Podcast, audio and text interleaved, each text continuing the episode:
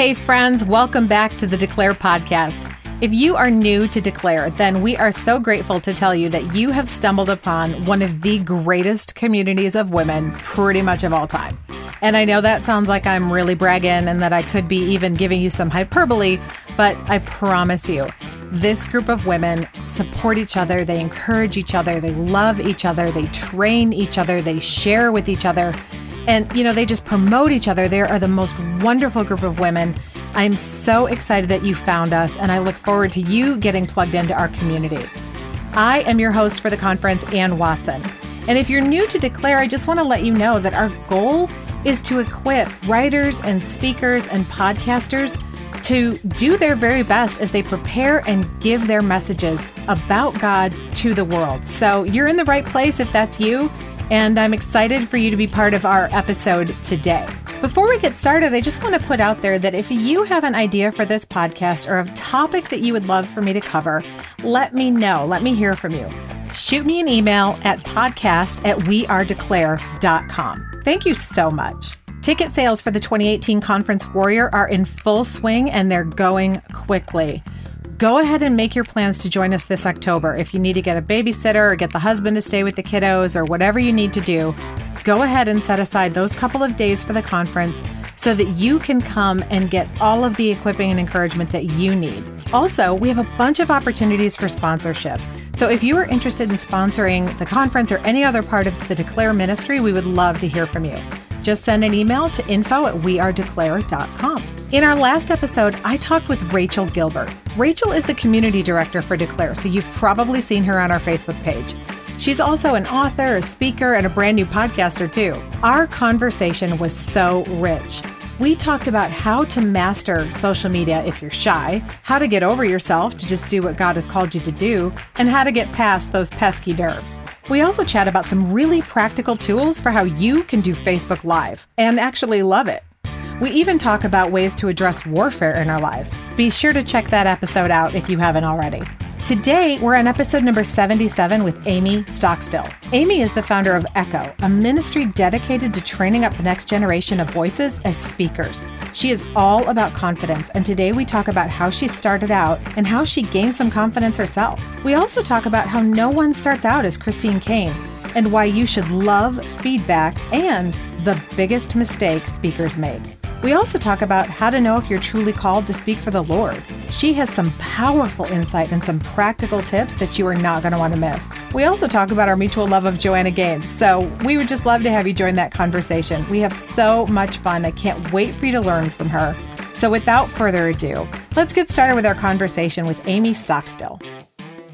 All right, so I want to move on to the fact that you said that you took on this ministry and were speaking kind of for the first time and you were terrified. So, would you say that you were kind of a timid speaker when you started? I sure was. I had no idea what I was doing. And I had, there was two different things going on at the time. I was running an internship with 120 students. Most of those were girls. I'd say probably 60, 40. And I had to speak to them once a week. So it wasn't just like, oh, I have months to prepare and I can practice and I can just make sure I'm awesome every time. By the time I released whatever word the Lord gave me, I felt like I had to start again for the next week. And I messed up so many times. I would have to start over. I would be in mid sentence, totally lose my train of thought. And thankfully, it was the mercy of the Lord. Those poor girls, I felt like they were a practicing ground for me and they were gracious and they were very patient. But yes, it was a little bit of a struggle bus. Well, I love though that you said that you would have to stop and start over and that you messed up because I think there's this misconception that when you start off as a speaker that you have to be perfect right out of the gate. Yes. And that is actually, I feel like, is what sets back most women who have the gift and call and desire to speak is that they think that their starting point has to be as good as Chris Caine, which who's going to be as good as her anyway? But also, she's been preaching, I don't know, two or three decades. So there's no possible way to be as amazing as she is with the 30 years of experience under her belt. Well, yeah, I heard her say once that if you want to be like her, because she has a ton of people that come up and they say, I want to do what you do, then she says, okay, well, do you want my story of being abandoned by my biological parents. And, wow. you know, and she kind of goes on about all of the things that she has suffered through in her life because she said that you don't just wake up and become an amazing speaker. You got to work through some stuff and have a message.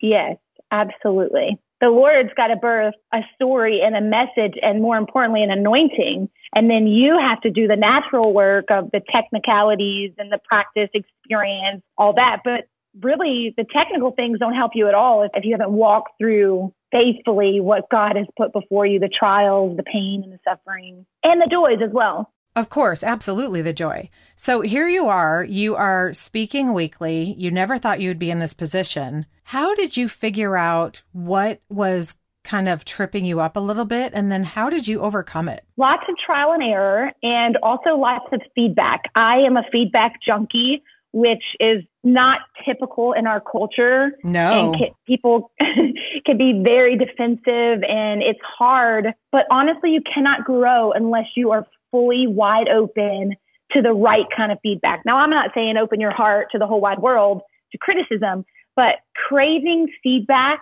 is the very best thing that you can do to be a better speaker. So I would go to my husband and I would say, you know, today I didn't feel this great or I didn't really love this or I would show, I still do this to this day. This weekend I preached somewhere I preached three times at a conference and every single outline, I work through it. Now, my husband will not write outlines for me, but I work through it and then I bring him the outline and say, Hey, what do you think about this outline? What do you think about this direction? I'll practice the points with him. He'll say, I don't really feel like that's going to be great for that audience or pastors really wouldn't like for you to say that, which has saved me a lot of time. And I would just practice or, and even I'd ask the girls, you know, I had a few girls on my staff and I would say, Hey, can you sit in on this session today and just give me a little feedback? How did that resonate with you? Did that mean anything to you? How did you feel about it? And then I would just tweak from there. So you mean you don't like sit down in a chair and pray and then he like strikes you with lightning and this amazing idea that you develop and then go out and preach like you've never preached another thing in your whole life? no, absolutely not. I find that one of the biggest hindrances and one of the biggest mistakes that a speaker can make is speaking for the first time on the first time of the event. So I never speak a message, even if it's a brand new message. By the time I get to that stage, I have FaceTime my grandmother and preached my message to her. I have practiced in front of Joel. I have practiced in front of the mirror. I have walked around and practiced in front of Jesus out at a beautiful park by my house. So when I, whenever I do stand in front of a small group or if I do stand on a stage, no matter what the size is, it's never my first time to speak the message. I have to do my work on my end before I can present it to the people. I love that. And I bet that makes you come across as a lot more natural because you're not so dependent on notes or your outline. Exactly. That would also allow you just to connect with the audience, the people who are listening too, a little bit more. So I love that. Totally. When you've practiced and you put in the work, when you stand before the audience, you can focus on them. But if you're unprepared, then the focus is on yourself. And that's not what speaking is about, anyways. It's never about ourselves, it's always about our audience. So you would take your outlines to your pastor husband, who's the son of a megachurch pastor. He's got all this wisdom. Yes. What kind of advice would you give to women who don't have easy access to somebody with that much theological wisdom? I would, especially in today's world, I would find a community, a network of women just like Declare. I mean, honestly, they are perfectly set up. Anyone that's coming to Declare to say, hey, I need an accountability group or I need some kind of a pod that I can throw up my outline before and, get tweaks on, or I need to call my friend and say, hey, what do you think about this outline? Which I do the same because it's one thing to get your husband's input who's got, my husband has five generations of preachers on one side and four on the other, which at first was very overwhelming to me. But it's one thing to get a man of God's input. It's completely different to get a woman of God's input. So any woman, no matter where you are, you've got at least one friend out there who probably, even if she knows nothing about speaking, she's probably would be a part of your audience and she can tell you what resonates. She can tell you if, if you're speaking at a level that's way above her head and she doesn't understand what you're saying. So any person, I would say, call a friend, phone a friend and say, Hey, would you just mind looking over this for me? Or especially through social media, reach out. You never know who you can get advice from if you don't reach out to them. So go to a conference, reach out to a friend, reach out to someone who is speaking and say, Hey, can you give me a few tips? Or go to a conference, invest in yourself and learn how to do it well. This is great advice, but I have another question for you. So we've talked about sure. how do you refine your message and how you practice so that when you get up in front of the audience, you are ready. But even if you are ready and you're confident in your message, there are many people, myself included, who I'll also just say, I'm an extrovert. Like I love people. I've never been afraid of the stage before but there's something about doing it for God. So when you get up in front of that crowd, all of a sudden, like the nerves can be overwhelming. So, what kind of thoughts do you have about that? I mean, you are now a confident speaker. How did you become that? What I have learned about confidence is it's subconscious. If you know, for me personally, and I don't know if everybody works this way, but for me personally, if I know in my heart, I have done what I can do in the natural and I trust and believe God that He's going to do what He can do in the spiritual, then that's where my confidence lies. If I know in my heart, I have read this passage. I know this is what the Lord's wanting to speak to these ladies. I have prayed through this. I am putting in the work every single day to grow as a leader, to grow as a person, to grow as a wife, to grow relationally. I have checked my heart because I do that every single time before I preach. I check my heart and I ask the Lord, is my heart right before you? And when he gives me the go ahead, sometimes he'll say, he'll put his little finger on my heart and say, no, you better get this right. And once I do, if I know that I have a go from the Lord, then it's really a matter of making a decision that says, I've done what I can do. Now I've got to be spirit led and let the Lord do what he wants to do.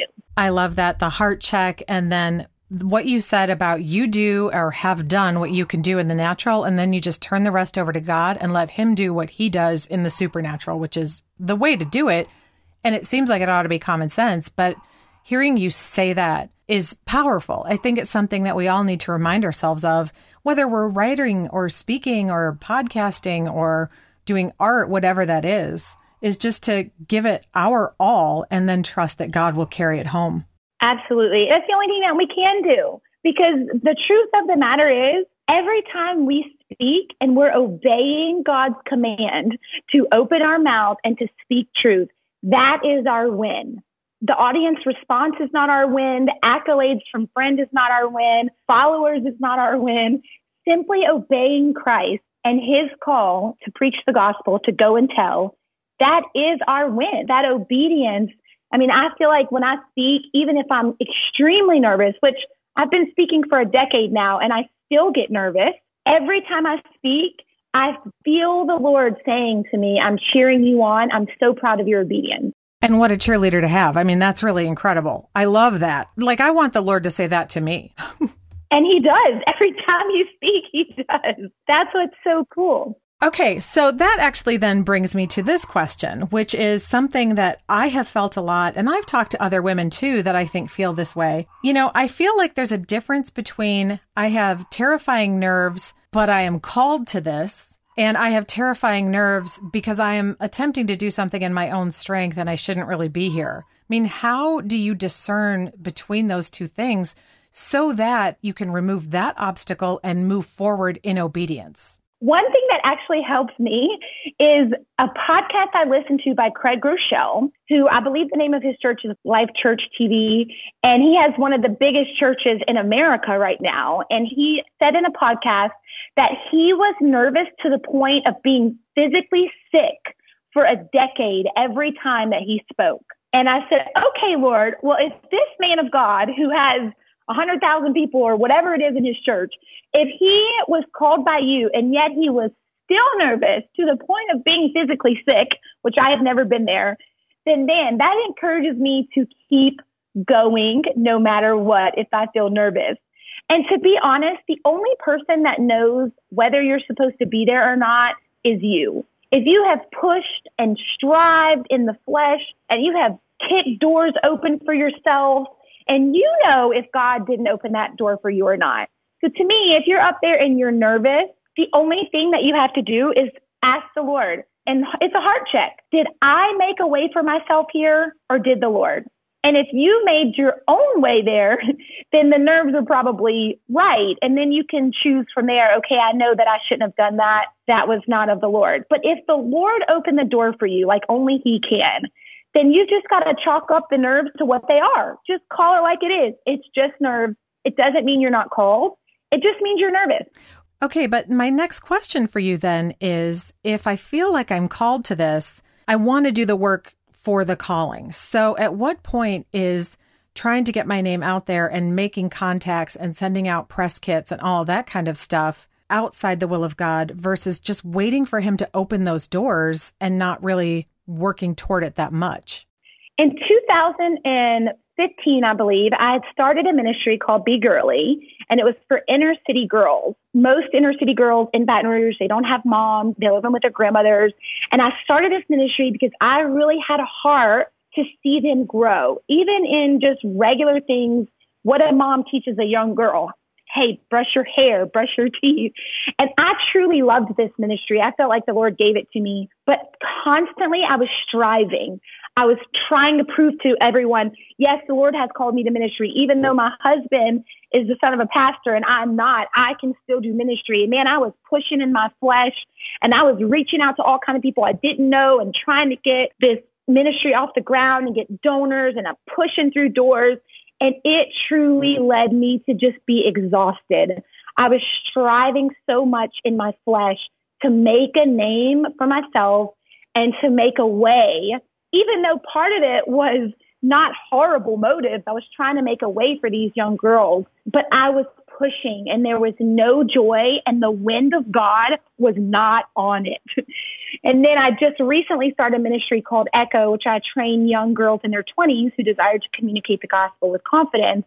And there is no striving. There is absolutely no striving. Instead of me pushing to make a way, so many opportunities are coming to me that I'm instead praying for the right way to go. And I believe that's the difference. If you are just ex- totally exhausted, then that's not the Lord. And all it takes is the Lord, the wind of God to be at your back and doors will be totally open. Now, now I don't mean to just sit around and wait for doors to fling wide open because a lot of girls do that. They feel like God has called them, but then they don't do their part. You got to do your part.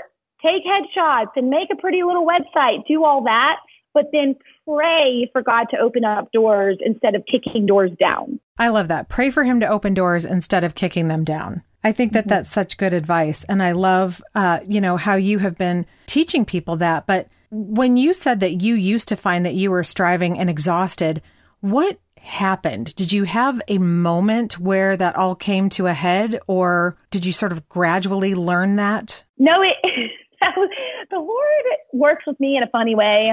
He lets me do my own thing for a long time, and then just everything implodes. There's nothing subtle about it. It's a quick, total disaster. Oh my gosh, so I love that. Working. so I, you know, I'm Cajun, so I can be a little thick headed. And so the Lord has just got to make things ultra clear for me. And he does that often. And I was working, striving, and the ministry was doing okay when I lived in Baton Rouge. And then about four years ago, we moved to Dallas. And I just thought this is really what I have to cling to. I don't have family in Dallas. I don't even have a church. I don't have a job. I have no friends. I have nothing. So you couldn't rip that ministry out of my dead cold hands. I mean, I held on to that ministry and just squeezed the life out of it. And I had a few girls that were working on it with me here, and they all moved away, like all at once. Pretty much the Lord was saying to me, You're not a great leader right now in this ministry. I did not give you this ministry. This is not what I want you to focus on right now. So all the girls that were helping me left and I lost the 501c status and it just imploded.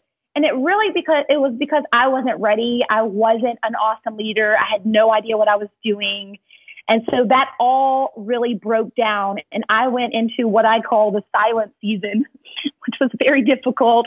And I did nothing. I was at Gateway Church, which we're still at, and I did not get involved you know, I'd go to their pink ministry, which is their women's ministry, but I was not in the leadership capacity. I was just in the barren wilderness and the Lord was working out my character. Well, it takes a lot for somebody to accept that and to understand that they weren't ready. I'm sure at the time you maybe didn't think, oh, you know what? I'm not ready. So I'll just wait and the Lord will open a door. And like the silent no. season is okay. I'm going to just do sabbatical and it's going to be awesome. no, it was not like that. In true Amie Stockstill fashion, I went kicking and screaming. You never know. That's why I encourage girls to step out. And that's the whole thing. To me, so many girls are afraid to have the wrong motives and they're afraid for it not to be right and they're afraid for the wind of God to not be on it. So they do nothing. But Proverbs says that he directs the steps of the godly. But in order for us to be directed, we have to take steps. We have to just try something. And if it doesn't work and it fails, that is the Lord giving us direction and feedback.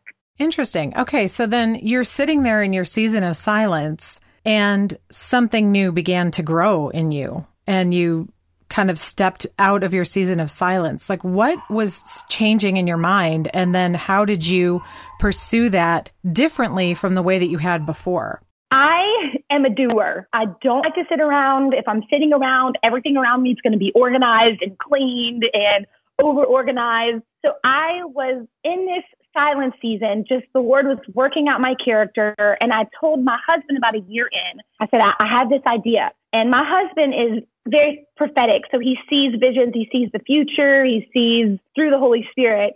And he just kept saying to me, I don't see it. I don't see it. And man, I was so frustrated because I knew it wasn't the timing of the Lord, but I was just so ready to get out of the wilderness that I was coming up with all kind of ideas and I was submitting those to my husband and to my mentors at Gateway. And they just kept saying, we don't see it. It's not the time. It's not ready. We don't really see your vision. And so the Lord was again telling me, I have a few things I want to teach you. So I actually got into personal growth, which I never even heard of the term personal growth until I moved to Dallas.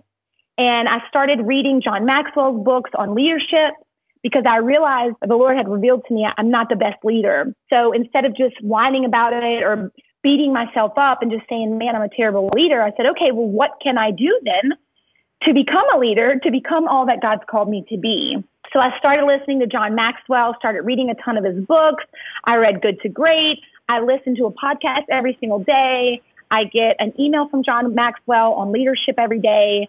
I watch YouTube videos because all of it's free. You know, you just type in YouTube, whatever you need to know, how to build a team, how to speak to people, how to connect with your audience. So I just started taking in so much information. I was training myself basically because I could not find a training program that I could go through for speaking. So I was just self educating and I did that for several years. And at the end of those two years, someone sent me a dream kit by a lady named Terri Foy Savelle. Okay. And it's about dreaming. And in this kit, it was, hey, write down a hundred dreams and goals that you have. And honestly, that really overwhelmed me. And I didn't have a hundred dreams and goals. I didn't know what to do. So I organized it. I said, okay, I'm going to do 10 places I want to travel, 10 places I want to speak, 10 leadership things I want to do, 10 friends that I'd like to deepen my relationship with, whatever it was, 10 categories. And I noticed that under my leadership column, I had 18 things I wanted to do regarding leadership, discipleship, raising up other leaders, that kind of thing. And that was really the turning point of the, hey, I, I, have this idea. I realized that my favorite thing to do among all the things I can do, my favorite thing to do is mentor other girls, raise up leaders, raise up speakers. And that was the beginning of Echo, the ministry that I have to train women communicators. Okay, so I'm really excited about you talking about Echo. So you're coming out of this season, you were kind of doing your own self training. You couldn't really find a program that was encompassing what you needed. And can I just sidebar say that you took that hundred things and you organized it? Oh my gosh, you're so after my own heart. Like when in doubt, organize yeah. something. I mean, it's just organize. so my motto in life. Break it down into smaller pieces. A hundred just seems so overwhelming, but then I'm like, okay, all I got to do is pick ten for this column. It's totally doable. Yeah, exactly. Okay, so you noticed that you had all this stuff in leadership, and then it seems to me like you kind of measured a place where you thought was lacking and a place that you had a passion for, and you've now created this echo ministry. So tell me a little yeah. bit about where that first idea came from and if you were getting the blessing of your husband and, you know, your mentors, and then how you began. All right. When I did that dream list and realized this is a passion of mine. I, I do want to train girls. It was around that time that I someone told me about the conference called She Speaks, which is I'm assuming pretty similar to Declare. And I had not heard of Declare yet, but I tried to sign up for that conference and it was hilarious because I got an email back saying that I was number 536 on the waiting list. Oh no. and I'm like, okay, so that's not going to happen. But then when I was thinking about it, I'm like, well, that just means that's very exciting because that means that there are women out there. I mean, it's 2018. We are gaining freedom and we're gaining our voice and we're gaining the confidence to say, Hey, I might have a voice and I'd like to invest in that. So I realized because she takes, I think, 600. So I'm like, okay, 600, it's already sold out. There's probably 600 on the waiting list. That means that women from all over are wanting some kind of training. And I realized that I started speaking when I was 21 and I'm 32 now. So I've been speaking over a decade, but I've never had any training. And I thought to myself, if I would have had training when I was 21, what kind of speaker would I be now? I mean, I would just love to give someone who's 21, I'd love this to give them a leg up because we're all standing on the shoulders of Mama Joyce and Beth Moore and Christine Caine and Lisa Bevere. I mean, our generation is standing on their shoulders, but these younger girls in their 20s, who, whose shoulders are they going to stand on? We need someone in between this older generation and this younger generation. And I feel like I can step into that, even if it's by myself at first.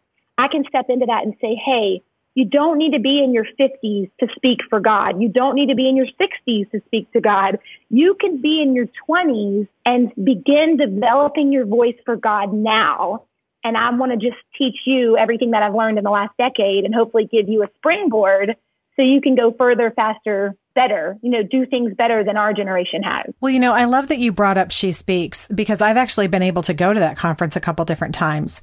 And so I have heard Lysa TerKeurst, who created that conference, say that she really struggled to find training for the writing and the speaking that she wanted to do. And so she told the Lord that if he would give her that ministry, that she would do everything that she could to pay it forward, to make sure wow. that she taught everybody that wanted to know everything that she knew. And she speaks now when that registration opens. It usually sells out in about two weeks.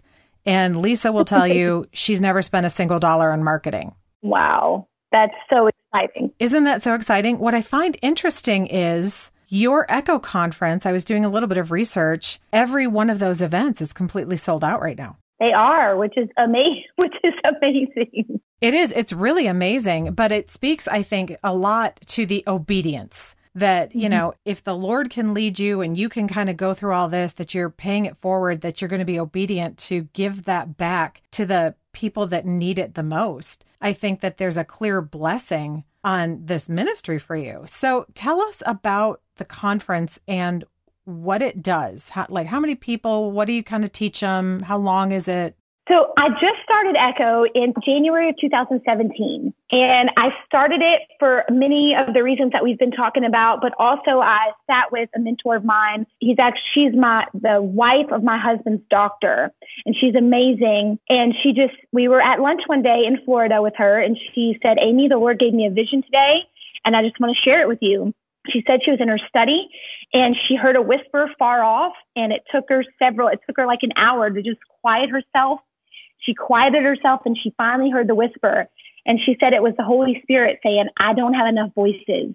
Will you be my voice? When she said that to me, I felt just an explosion in my heart. And I felt like the Lord told her that specifically for me. I don't know how many people she shared that vision with, but I felt like the Lord gave her that vision for me. And then at that moment, I said, okay, I don't know what I'm going to do or how it's going to look, but I'm going to raise up voices. I'm not just concerned about raising my voice up. I'm going to raise up other voices. So in January, I said, I'm going to start with six girls. I had no budget, no team. I just said, I can fit six girls in my house. So I had six girls and I just contacted girls who had I've met over the years. My husband's a traveling evangelist, and I didn't even know how to start there. I told Joel, I have this idea, and you're okay with it, but who do I even invite to this? And he said, Why don't you ask the Lord about anyone that you connected while we were traveling those five years on the road? So that's what I did. I just prayed, which I still do this today. I pray and ask the Lord who to invite, and I reach out to them. And I'm telling you, it was amazing. Every girl that I reached out to was just blown away that I would even ask them to come and that there was even such a thing as training for girls in their 20s and 30s. So that was so encouraging from the start. So all of last year, 2017, I did quarterly events. So I did four events total and I just had six to eight girls in my home and I taught them five sessions at a, a, local office right here and they come and they teach I teach them how to give their testimony, a 3-minute testimony, which you would just be amazed at how many girls in the church have never been taught to give their testimony. I was floored. So I teach them to give their testimony and we do very practical so I teach a little bit, but then it's their turn to apply.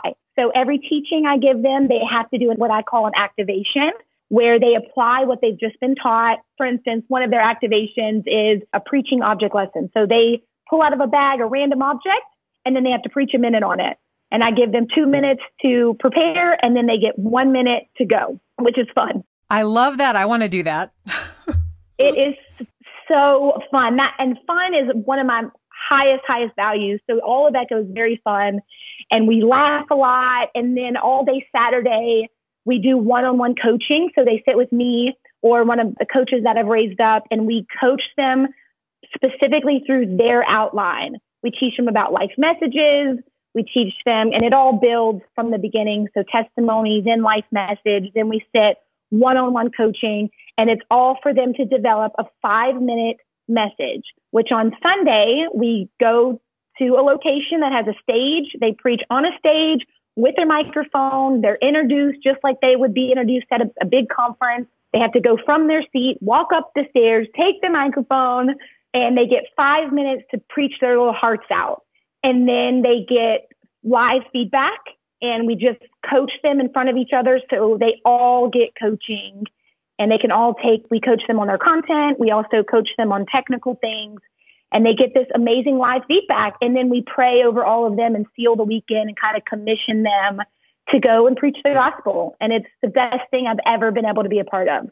You and your feedback. Oh my gosh. no. Yes, actually, we realized that Echo is probably 70% feedback from start to finish. They're stepping out and getting feedback and stepping out and getting feedback and giving feedback. And we're trying to condition them to want feedback, to see it as a positive instead of a hyper negative. Well, and I think that that's really great. And there are instances, I think, where you're getting feedback and others where you might just be getting criticism. But focusing on the feedback and how that can grow you, I think, is so important.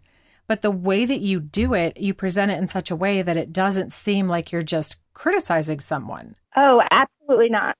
But what about people who want feedback, but they're afraid to ask for it because they think that they're, you know, fishing for compliments or something? Mm, that's a great question. Again, it, to me, it all comes down to a heart check. I'm very big about doing the pre work. I guard who gives me feedback. I don't just let the whole world because there's always haters out there. Right. So you've got to build relationships with people that you trust. So every time I speak, I'm saying to the person beforehand, like every time I, I speak, I bring someone with me because there's no reason for me to go alone.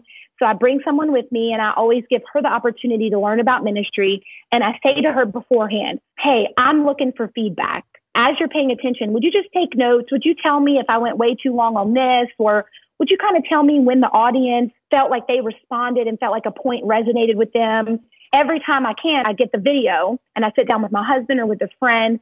So it's really, if you set it up ahead of time and you say to a person, Hey, I value your opinion. I really want you, yeah, you can say some awesome things that I did, what you loved, what you gained from it, but I'd also like you to give me maybe one or two things that you feel like I could improve a little on. You know, my mom came with me this weekend to speak at a conference. She kind of tagged along with me and I told her that beforehand. I said, Hey, would you just listen? Because I love you and I value your, your feedback. And I know you love me. That's the key.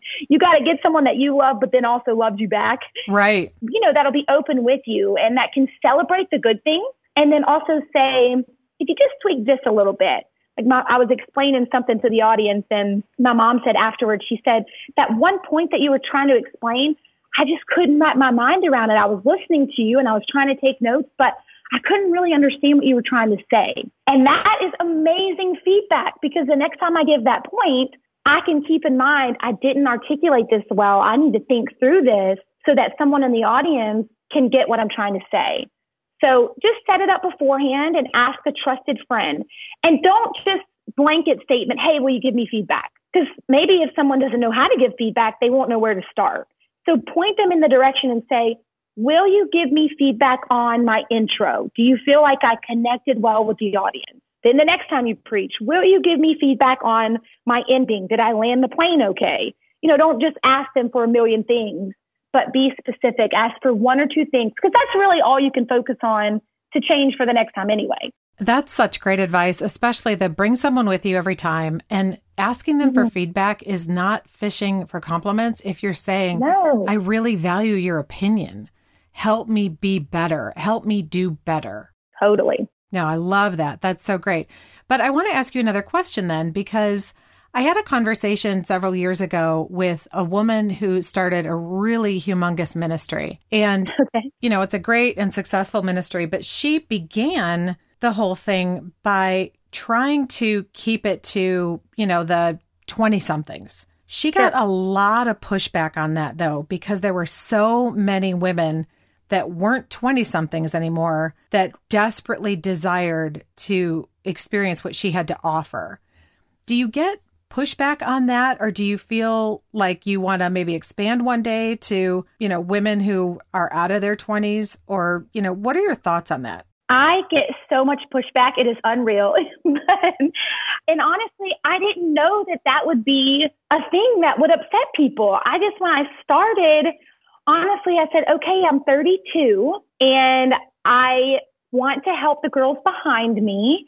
And also to me, when I started, it was maybe an influence thing. I said, I don't know yet. I really wanted to test my material and say, is this something that would even help someone that's older than me? I don't know. So when I started last year, I just said, I'm going to do it for girls in their 20s right now because I find that there's a lot of training for women that are older than that, but there's hardly any, I cannot find a ministry and there's tons of ministries out there that I don't know. So I'm sure there are some but I could not find a ministry that focused just on girls in their 20s, teaching them to preach or communicate the gospel. So that's kind of where I said, okay, this is where I see the biggest need is. So I'm going to start there. But then I got so much pushback and I actually got an overwhelming amount of girls in their 30s and 40s even who reached out to me saying, why is this only for girls in their 20s? So I started praying because I said, you know, Lord, I don't want to limit the vision. It's honestly snowballing a little bit on me and I feel like it's getting a little ahead of me. So I just brought it to the Lord and said, I don't want to limit this vision. This is your vision anyway. Echo is the Lord. So if, if you see a need to go in a different direction, I want my heart to be wide open to whatever you want it to be. So actually this year in 2018 in January, I did an echo for eight women in their 30s. And I have to tell you, I absolutely loved it. That's it was just so kind great. of a test run. I did. I loved it. And they were just so hungry. That's what I keep going back to. I will train anyone who's hungry. That is really the only prerequisite. Are you hungry for God? Are you hungry for training? And if that is you, then yes, I will train you. But I am trying to be strategic about it because another reason why I started Echo is because even though women are rising up and churches are allowing women to speak and start things and women are doing amazing things, still I find it to be a lonely place in ministry. And when you say, when you finally step out and say, I want to speak or I want to do something great for God, I don't feel that the church is at a place yet where that's just a 100% we're for you, you're awesome, go and do it. So in some places, it can be lonely to step out and say, you know, I think I'm called to write or speak or pioneer something for God. So I, Echo I started out as a place for confidence for speaking and confidence for life. I want you to come here and meet girls around the nation or, or just around the block that are doing the same thing and have that same fire for God to step out and do something, whether they know what they're doing or not. So they come and they learn that they're not the only ones. Even if at their church, there might they or in their community, they might be the only ones, but to know that they know they're not the only ones pursuing the heart of God. Well, and I think that that is the biggest thing that we all want. And what C.S. Lewis said is when that moment of friendship happens is when you say to another person, you too, I thought I was the only one. I love that quote. Yeah, it's such a great quote. And I love that you are possibly expanding that vision a little bit because I think you're right. The need is really significant. But I'm really it looking is, forward to seeing just what God is going to do with Echo at this point and, you know, going forward. But I want to kind of move on a little bit right now and just sort of come to the point where we're talking about Declare. You're going to be the MC. And our Yay. theme this year is all about being a warrior. And that came about because last year, as we were preparing for the conference, you know, our team just felt like there was a lot of things that kept going wrong. And we finally woke up to the fact that that was probably some spiritual warfare, that we were probably on the right path with God. But it it's hard for that to not be discouraging. And so we decided that, you know, we wanted to be warriors for God. So I'm asking everybody, what does being a warrior mean to you? Well, the verse that really came to my heart when I was asked, what does it mean to be a warrior was Zechariah 10 12. And it says, by my power, I will make my people strong, and by my authority, they will go wherever they wish. I, the Lord, have spoken. And to me, what a, a warrior means is a warrior is made strong by the Lord's power, and they're capable and free to possess the natural and the spiritual territory given to them by the authority of Christ. And a warrior, I believe, knows the voice and the power of God, but doesn't just use it to advance their own agenda, but really uses that power and the strength of God to advance other people instead. And it makes me think of Deborah, who sat at the palm of Deborah in the spirit, and people came to her for judgment, and she gave them advice. And she was really warring in the spirit. But then when it came time for Barak to go into battle, she rose up because she knew she had the strength of the Lord, and she knew that she heard the Lord's voice, and she knew that he ha- she had his authority.